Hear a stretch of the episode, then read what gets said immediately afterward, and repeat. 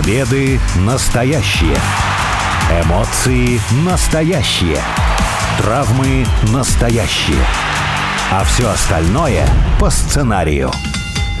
Это все по сценарию. Первая радиопрограмма, посвященная профессиональному рестлингу. Меня зовут Алексей Красильников. У микрофона обозреватель и стример VSPlanet.net Сергей Вдовин. Сергей, приветствую. Привет. Наверное, одна из самых значимых, самых весомых и болезненных в прямом смысле слова тем для любого спорта – это травмы. Потому что травма может изменить ход э, сезона, травма может изменить ход любого матча, любого поединка. Травма, в конце концов, может э, сломать карьеру, а в некоторых случаях она и меняет жизни. Непосредственно для рестлинга травмы – это, наверное, такой же неотъемлемый атрибут, я не знаю, как футбольный мяч для футбола или как ракетка для тенниса. Просто потому что тот вид спортивных развлечений, тот вид спорта, где так или иначе затрагивается физический урон, в прямом смысле слова, какие-то повреждения, где на это завязаны определенные и матчи, и сюжеты, и в целом противостояние, по-другому, наверное, быть и не должно. Другое дело, что если в профессиональном спорте человек, находящийся на контракте, спортсмен или сотрудник другой,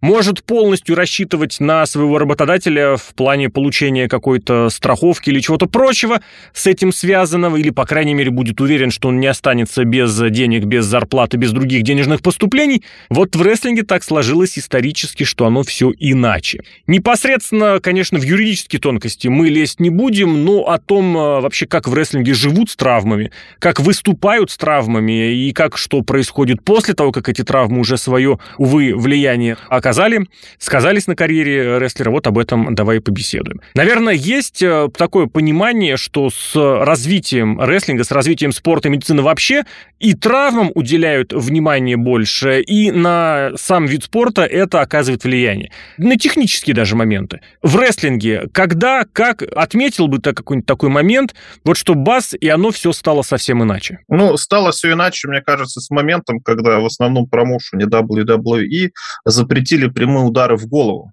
потому что одна из частых Стулом. таких проблем, которая была у рестлеров, да, это сотрясение мозга и вообще проблемы, которые были с мозгом из-за того, что стулом били в голову просто так. Конечно, разные были методики, кто-то пригинается, кто-то руку подставляется, но как-то, не знаю, у мальчиков, наверное, или у мужчин так принято, что надо принимать как есть. Давай лупать меня по полной, и в таком случае я буду выглядеть круто, потому что вот меня ударили стулом по голове, а я встал и продолжаю действовать. Как-то вот эти вот травмы, они не сразу возникали, они накапливались, накапливались, накапливались, и в начале 2000-х и середине 2000-х все это вылилось в череду каких-то трагедий. То есть э, рестлеры действительно умирали из-за стероидов, потому что им надо было боль эту притушить, или наоборот какие-то опухоли в мозгу возникали. И вот когда, наконец, было принято волевое решение эти удары запретить, ну, просто запретить. Если стулом пользуюсь сейчас, посмотрите внимательно, бьют по спине, по ноге, как-то более безопасные приемы, конечно, нацелены на шею, но очевидно, что они более безопасны. Это не когда тебя лупсуют железным предметом по голове. Это, скорее всего, правильно, потому что ну, надо беречь э, жизнь и здоровье своих сотрудников. Ну, я единственное тебя поправлю, что все-таки стероиды там немножечко для другого, и мы об этом обязательно поговорим, но проблема с пейнкиллерами, с болеутолителями, она вызывает следующую проблему. Я бы даже сказал, такая цепочка получается. Все болеутолители вызывают зависимость. Так или иначе, это тоже и карьера меняет, и сам рестлинг меняет. И очень памятная была, конечно, история и в 90-е, когда проблемы человека в реальной жизни выставляются еще и на экране. С этой стороны, ну, ситуация с Скоттом Холлом в WCW и с Дорожным воином Ястребом в WWF, они там практически параллельно развивались. Другое дело, что вот буквально в 2020 году в коронавирусном, в нашем любимом, такую же проблему, проблему Джеффа Харди с э, зависимостью его, обыграли в WWE. Но Джефф Харди сам сказал, что для него это какой-то терапевтический эффект имело даже. То есть вот этот сюжет провели, и ему стало полегче, он как-то собрался. Правда, ненадолго его хватило, через полтора года после того сюжета его все равно уволили ровно за те же проблемы. Но и проблемы не только у Джеффа Харди. Бывают проблемы с алкоголем, например. Угу. Тоже яркий пример уже из этого года у Дина Эмброза, который просто выходил на ринг было видно, что он ну, в неадеквате, он, скорее всего, под действием алкоголя находился. И это было ярко видно. И не может такого быть, чтобы никто этого не замечал, кроме нас, зрителей. Но все-таки заметили, видимо, достучались до человека. Все-таки психиатрия карательная в Америке отсутствует. Надо только согласие человека его отправлять там в отрезвители, как-то рехабы называются. По-русски даже не знаю, как это слово назвать. Наркологическая клиника, наркобольница. Ну, это звучит страшно, а у них-то, наверное, как-то все попроще, какой-нибудь санаторий Ну, здесь так, да, что наркологическое это для лечения, а рехаб это вот именно уже после лечения. Ну, я не знаю, мне кажется, это равнозначное понятие в данном случае. Да, ну, то есть из этого можно сделать вывод, что все-таки рестлинг это такая вещь, которая хоть и происходит по сценарию, да, угу. но физический контакт всяко бывает, и как-то его надо глушить вот с помощью этих пейнкиллеров, э, с помощью алкоголя кто-то действует, кто-то с помощью там других курительных средств, тем не менее. Но это только усугубляет ситуацию на самом деле. А лечиться ну, надо как-то лечиться. Вот ты упомянул, кстати, стероиды. Стероиды стали причиной другой очень распространенной травмы – порванные мышцы. Непосредственно от стероидов мышцы становятся менее эластичными и, соответственно, более хрупкими. То есть они растягиваются хуже, но зато при этом больше вероятность, что порвутся, поэтому количество надрывов грудных мышц, бицепсов, э, квадрицепсов – это такой бич, который в одно время даже, ну, извините, мемом становился. И вместе с тем тоже приходит понимание, что контролировать употребление стероидов нужно. И для этого в WWE уже давно достаточно существует обязательный допинг-тест, допинг-контроль. Но, с другой стороны, тоже возникает вопрос. Как и в обычном, в привычном спорте, если какой-то препарат помогает с чем-то справиться, помогает улучшить мышечную массу, стоит ли его запрещать? Вот так ли это должно быть э, прям запрещенным? Рестлинг, он не связан с тем, что я должен в какой-то области, в какой-то сфере что-то сделать лучше, прыгнуть дальше, прыгнуть выше. Ну, тут, наверное, по-другому надо отнести отнестись, потому что весь существующий допинг, он, наверное, сделан для того, чтобы спортсмены как раз-таки, да, они выигрывали соревнования, угу. а рестлер, в отличие от спортсменов, он выступает постоянно, то есть ему надо какую-то отдельно вообще фармаклинику делать и проводить исследования не для того, чтобы показать какой-то суперпроцесс, там, пробежать быстрее всех, поднять самую тяжелую вещь или тому подобное, хотя это тоже рестлер, на самом деле, может быть важно, а вещь, которая тебя сделает каким-то супер-пупер выносливым. Или вот быстро восстанавливающимся, вот так. Или быстро восстанавливающимся, да, потому что но ведь это нигде, кроме рестлинга, я сейчас подумал, ну, наверное, это нигде не надо, ну, если только в армии, возможно, если будет, не дай бог, конечно, война. В армии, да, действительно важно, чтобы солдат был выносливый, он бегал, там, переносил и тому подобное, и постоянно был готов. В спорте же нет, ты принял допинг, и пробежал, потом все, потом ты просто готовишься, тренируешься и тому подобное. Ну, ты понимаешь, там в рестлинге же нет. такая же история, как допинг условно в шахматах. Ну, он там тоже, безусловно, может присутствовать, но в рестлинге нету потребности быть быстрее, выше, сильнее, просто потому, что есть определенная задача, которую рестлеры должны исполнить совместно. То есть как бы в групповом, я не знаю, не упражнении, не в занятии, но вот в этом а, противостоянии поединке. Тут нет такого, что я выхожу на футбольный матч, на хоккейный, я должен пробежать бежать быстрее, ударить сильнее или прыгнуть выше. Тут именно какая должна быть более согласованная координация действий со своим противником, со своими напарниками. И в этом смысле, ну, действительно, можно, по крайней мере, задуматься над тем, что не все то, что понимается под допингом в, в спорте, в профессиональном спорте, будет допингом же называться и в профессиональном рестлинге.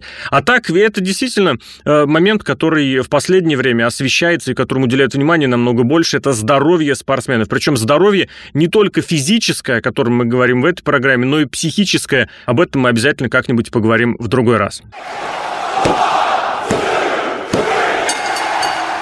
Если возвращаться к характеру травм, то в рестлинге, опять же, в силу специфики этого вида спортивных развлечений, причины, наверное, все-таки другие. От сильных ударов, безусловно, не застрахован никто. Собственно, пример с ударами стульями ты привел очень уместный, потому что сотрясение мозга – это вещь такая, которую вот просто так из ниоткуда не получить. Есть и другой фактор, который именно в профессиональном рестлинге значим, как, наверное, нигде. Это износ, повышенный износ организма. Просто потому потому что то а, расписание, с которым выступают в профессиональном рестлинге, оно не присутствует, наверное, вообще нигде. Я вот на вскидку вспоминаю только, наверное, вот в теннисе есть соревнования круглый год, но и в теннисе нету теннисистов, даже самых успешных, которые бы выступали вот 4, 5, 6 дней в неделю, у которых было бы всего там по два выходных, и которые бы в эти выходные тратили свою значительную часть времени на какой-нибудь перелет. Да, каждый поединок в рестлинге, он не будет длиться по часу, хотя и такие есть, но тем не менее, когда на системной основе, на постоянной основе 10, 20, порой 30-минутные поединки, которые, естественно, требуют определенной подготовки, которые связаны еще и с переездами, с перелетами, с нагрузками, это все вот тот самый накопительный эффект, опять же, с которого ты начал. Вот к этому моменту что-то в рестлинге-то поменялось за 50 лет, или вот как колесил условно Рик Флэр в начале 80-х, у которого были гастроли, я помню, опубликовали относительно недавно, по сравнению с датой записи подкаста, что у него с января по май определенного года, когда он был чемпионом, было буквально 3-4 выходных. Ну, за последние 50 лет, наверное, не сильно поменялось, а вот за последние два года очень сильно поменялось ну. благодаря коронавирусу. Потому что, да, и знаешь, травм-то меньше не стало, люди начали выступать меньше, но те же самые или похожие травмы они начали получать во время тренировок, или просто во время матчей каких-то.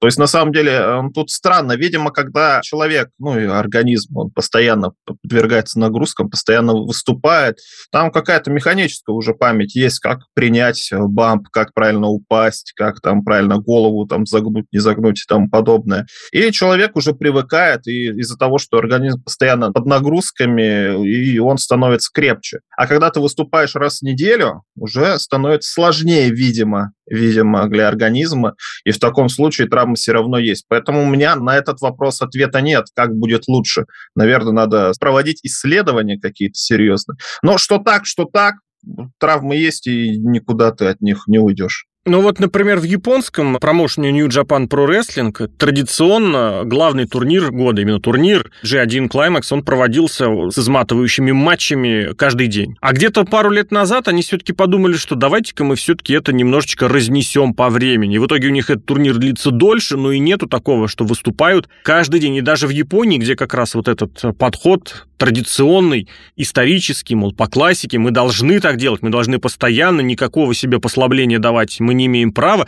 Даже там об этом задумались. А здесь э, ведь это мы говорим про профессиональные компании, которых не так много. По сути, сейчас только одна компания может предложить вот это расписание с выступлениями каждый день по несколько раз. А так и инди-рестлинг, дай бог, два-три шоу рестлер проведет, пятницу, суббота, воскресенье, потом в течение недели либо отдыхает, либо на обычную работу ходит. Это очень любопытно любопытно, конечно, сочетается, кто что как выбирает. И поэтому, да, один-два дня в неделю. Но, с другой стороны, в инди-рестлинге вот эти отчетные, что называется, матчи намного более серьезные, продолжительные. И в этом плане нагрузка на организм, конечно, тоже поступает. И здесь снова стоит обратиться к тому, что медицина за последнее время тоже сделала серьезный рывок вперед в плане того, чтобы рестлерам помочь от серьезных противостояний, от серьезных матчей побыстрее восстановиться. Но есть и другие моменты, которые непосредственно связаны связаны как раз с тем, что матчи, шоу и вообще тренировочный процесс такое ощущение, что стал реже, меньше, другим стал.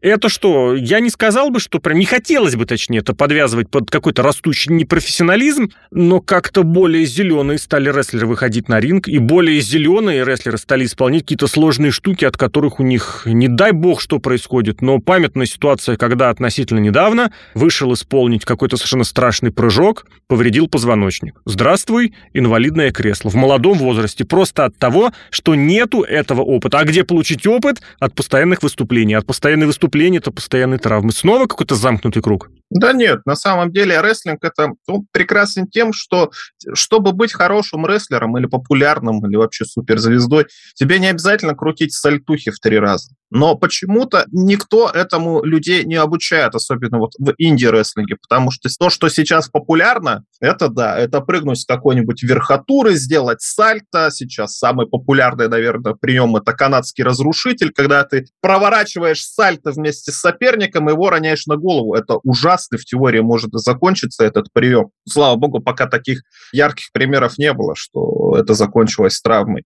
Почему-то люди хотят именно показать себя с точки зрения, вот смотрите, как я могу. Смотрите, как mm-hmm. я могу провернуться. Или еще что-то. И при этом не имеют подготовки. Ну, ты сходи в акробатическую школу. Там ты тоже можешь показывать какие-то штуки. В гимнастическую и тому подобное. В Америке очень хорошо гимнастика развита. И женская, и мужская в том числе.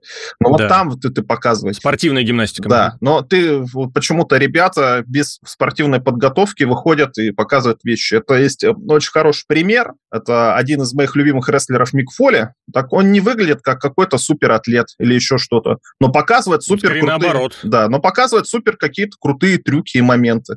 Но чтобы быть Миком тебе мало быть жирным бородачом. Тебе надо быть еще хорошим рестлером. Поэтому надо этому учиться и стараться делать, и всегда включать свой мозг. Я бы тогда только сказал, что Мик Фоли – это пример, конечно, хороший, но от его одного из фирменных спотов это прыжок с ринга на пол, причем порой прыжок на пол, где нету смягчающего мата, в итоге у него, как это сказать, разломанные к чертовой матери бедра, бедренные кости, бедренные суставы, и в 30 лет он выглядел уже на 50 50, а то и побольше. Хронологически ему очень мало лет, но при этом такое ощущение, что он уже очень и очень глубокий старик. Я все это дело веду к тому, что одним из главных моментов, который может уберечь от травм, является тренировочный процесс. Когда ты действительно оттачиваешь какое свое мастерство в прямом смысле слова, даже если проводишь один прием, и ты понимаешь, как его делать. А порой вот это действительно начинает выскакивать и на независимых шоу, и на крупных шоу, что вот действительно я увидел какую-то штуку, я обязательно хочу ее повторить.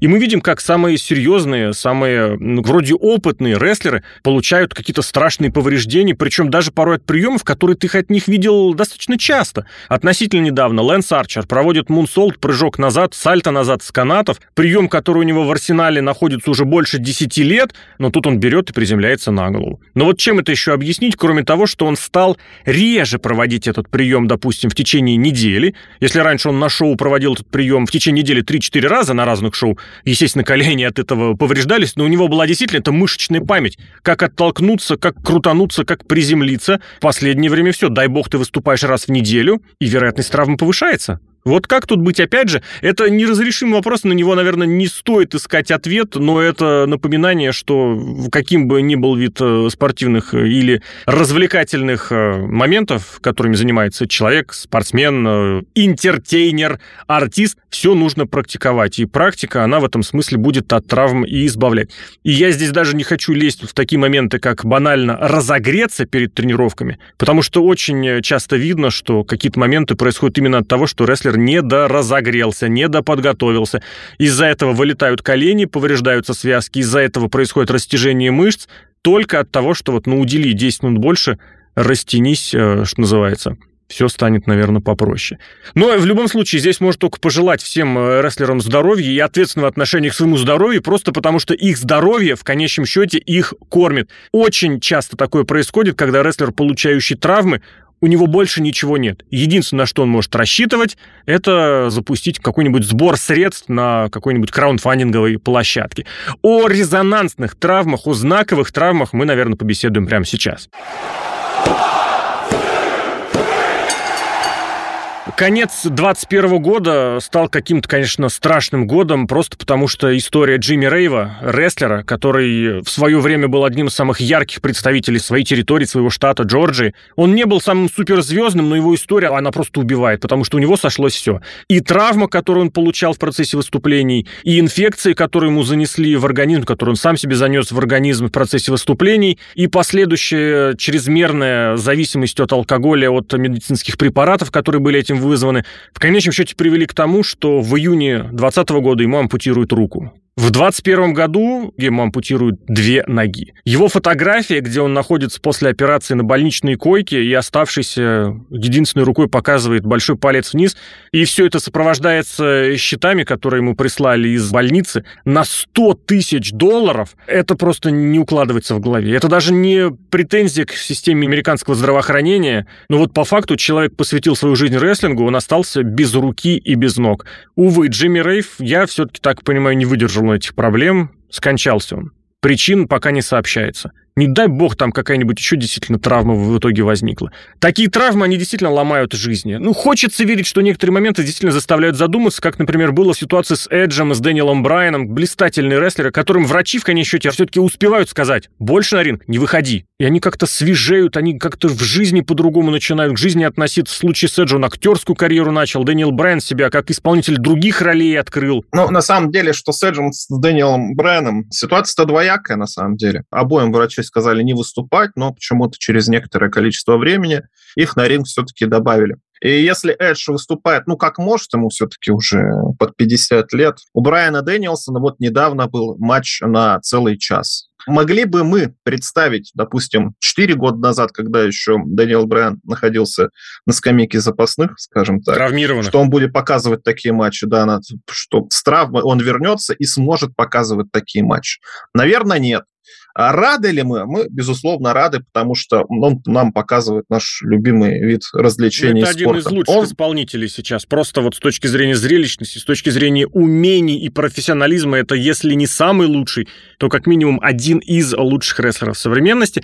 А с Брайаном же, кстати, ведь и другой здесь пример сразу могу тебе подбросить, что долгое время считалось, что с такой травмой вот ему нужно выступать пореже, а вот он перешел в новую компанию, выступает мало того, что по два раза в неделю, так недавно еще и три раза в неделю выступил. Проблема-то в том, что врачи-то, наверное, что-то знают. Вряд ли врачи это какие-то заговорщики, вот ты не выступай, потому что нам какой-нибудь другой рестлер сказал, уходи, у нас будут другие звезды, другие станут богатыми, но не ты. Ну, зачем врачам так поступать? И Дэниелу Брайану, Брайану Дэниелсону это, видимо, никто не может объяснить. Или он может себя чувствовать хорошо, но не дай бог, он таким вот графиком из себя сделает, ну, калеку. А ведь такое вот может случиться. Не и все будут говорить, что а вот мы же говорили, врачи тебе говорили, а ты их не послушал. И он будет только кивать, говорить, да, не послушал. Зато какие матчи сделал. Вот тут палка о двух концах на самом деле. Бывали вот такие случаи, в особенности это было отчетливо заметно, потому что это самые звезды уходили на лечение почти на год в начале 2000-х. И Крис Бенуа почти год пропустил, и Игрок почти год пропустил, и Эдж пропускал очень долгое время, несколько месяцев возвращались в новом виде, отдохнувшие вроде бы, хотя над каждым висела угроза вообще не вернуться. Причем проблемы у них разные, у кого-то колено, у кого-то позвоночник, у кого-то сотрясение мозга. Сейчас вроде бы этого реже происходит, но вот я очень наглядно помню, если говорить про знаковые травмы, это Крис Сейбин, который э, повредил э, связку в колене, пропустил год, потому что потребовалось хирургическое вмешательство, провел один матч и в этом матче повредил связки на другом колене, и после этого пропустил еще год. И здесь тоже такой момент, что если в спорте далеко не каждая травма, ну, грубо говоря, может повлиять на качество спортивные, футбольные, хоккейные, баскетбольные, то в рестлинге тут каждая мышца, каждая связка, каждая, не знаю, кость, уж извините, она имеет э, ключевую значимость. И в этом смысле меняется, ухудшается подвижность, э, слабеет ловкость. Вообще вот эта координированность эффективность на ринге тоже уходит в никуда. Но еще и пару примеров в завершении я бы хотел все-таки положительных упомянуть, потому что два блистательных рестлера получали страшнейшие травмы, после этого возвращались и не то чтобы перерождались, а еще и рестлинг по-новому направляли. Первый, это, конечно, Рик Флэр, который попал в авиакатастрофу. Просто так вот представить. Это был небольшой рейс, естественно, упал, а маленький самолет, но тем не менее там было человек 10 э, в общей сложности. Он повредил позвоночник. И после этого, во-первых, он просто пришел в более хорошую физическую форму и вынужден был изменить свой рестлинг. Он стал более таким, более технического, что ли, стиля. Его стало более привлекательно, интересно смотреть. Ну, вообще, Рик Флэр красавчик из 80-х, такой стареющий красавчик из 90-х, и такой уже старичок в 2000-х, э, который тоже по-прежнему пытался этим бахвалиться своей внешностью, это знаковая история для рестлинга. Ну и Стив Остин, конечно, который был рестлингом тоже, э, рестлером вроде бы, можно было, наверное, сказать, обычным, заурядным, хотя, конечно, сейчас все скажут, что в нем сразу все все видели. Получил тяжелейшую травму позвоночника в результате, кстати, ошибочно проведенного приема на ринге. Этим он усугубил травму, до того у него еще были проблемы с коленями. Вернулся, казалось бы, свел рестлинг в примитив. Удары, удары ногами, простенькие броски, вот это его фирменный станнер. Но это запустило новую эру. Да, да, на самом деле. И рестлеры еще интересный момент, что э, сейчас в последнее время, если даже рестлеры и получают травмы, и даже они не могут продолжать, все равно компания, в частности WWE, пытается их куда-то пристроить. Угу. И если мы потеряли каких-то, ну, очень хороших рестлеров, например, Тайсона Кида, из него сделали продюсера матча, человек, который прописывает матчи, кто Джейсон что будет Джордан, делать. Да. Джейсон Джордан тоже, он получил страшную травму, не может больше выступать, хотя у него был потенциал очень большой, да. он занимался борьбой. классической да. борьбой. И теперь он тоже занимается продюсированием матчей, и какие прекрасные матчи он делает. И это тоже надо заметить, что компания не бросает своих э, рестлеров на произвол судьбы. С тем же Джеффом Харди ему тоже предложили, что если у тебя есть какие-то проблемы, пойдем полечимся. Угу. Нет, он отказался, пришлось, конечно, уволить, но по-другому поступить, наверное, было нельзя. Но, тем не менее, сейчас даже если вы получаете травму серьезную, не дай бог, конечно, никому из вас получить травму, но, тем не менее, свое участие в рестлинге, пусть не в качестве рестлера, а в качестве закулисного сотрудника или, может быть, менеджера какого-то другого рестлера, можно продолжать, и этим рестлинг прекрасен. Каждому найдется место. Вопрос в том, как ты себя проявишь. Вот один из главных комментаторов сейчас WWE, Кори Грейвс, это же бывший рестлер, который завершил карьеру из-за травмы, он шею повредил. Но при этом вот он проявил интерес, понимаешь? И Джейсон Джордан тоже к продюсированию матчей, и Тайсон Кит к тренировкам других, они все проявляли интерес. Этим они, конечно, выдающимися становятся не только спортсменами, но и людьми во всех смыслах слова. Другое дело, что это, увы, конечно, нигде... Кого-то, кстати, из тех, кто получил травмы, не за на закулисную роль отправляют. Тот же Даниэл Брайан играл э, персонажа, управленца. Помнишь? Эффективный молодой менеджер в кедах, или как это правильно называлось? Да-да-да-да. Ну, не ИПшник, здесь он такой, знаешь, все-таки... Ну, хотя нет, может быть, зарегистрировано было на него на одного. В общем, это все в качестве резюме хочется именно такое утвердительное послание, что ли, направить, что действительно, как и в любом профессиональном спорте, где могут предложить какую-то работу уже в офисе, в рестлинге тоже к этому приходит. И уже нет такого, что если рестлер получил травму, как это было в 90-е, 80-е, если он попал в тяжелую ситуацию, связанную с зависимостью от медицинских препаратов, опять же, как это долгое время было раньше, уже не бросит. Трагедию, увы, наверное, никак не избежать, но здесь тоже нужно и самим рестлерам в первую очередь заботиться о своей безопасности, какими бы привлекательными ни были перспективы в самом рестлинге. В общем, всем побольше здоровья и поменьше травм, кто бы чем не занимался. Алексей Красильников, Сергей Вдовин, это все по сценарию. Сергей, спасибо. Пока.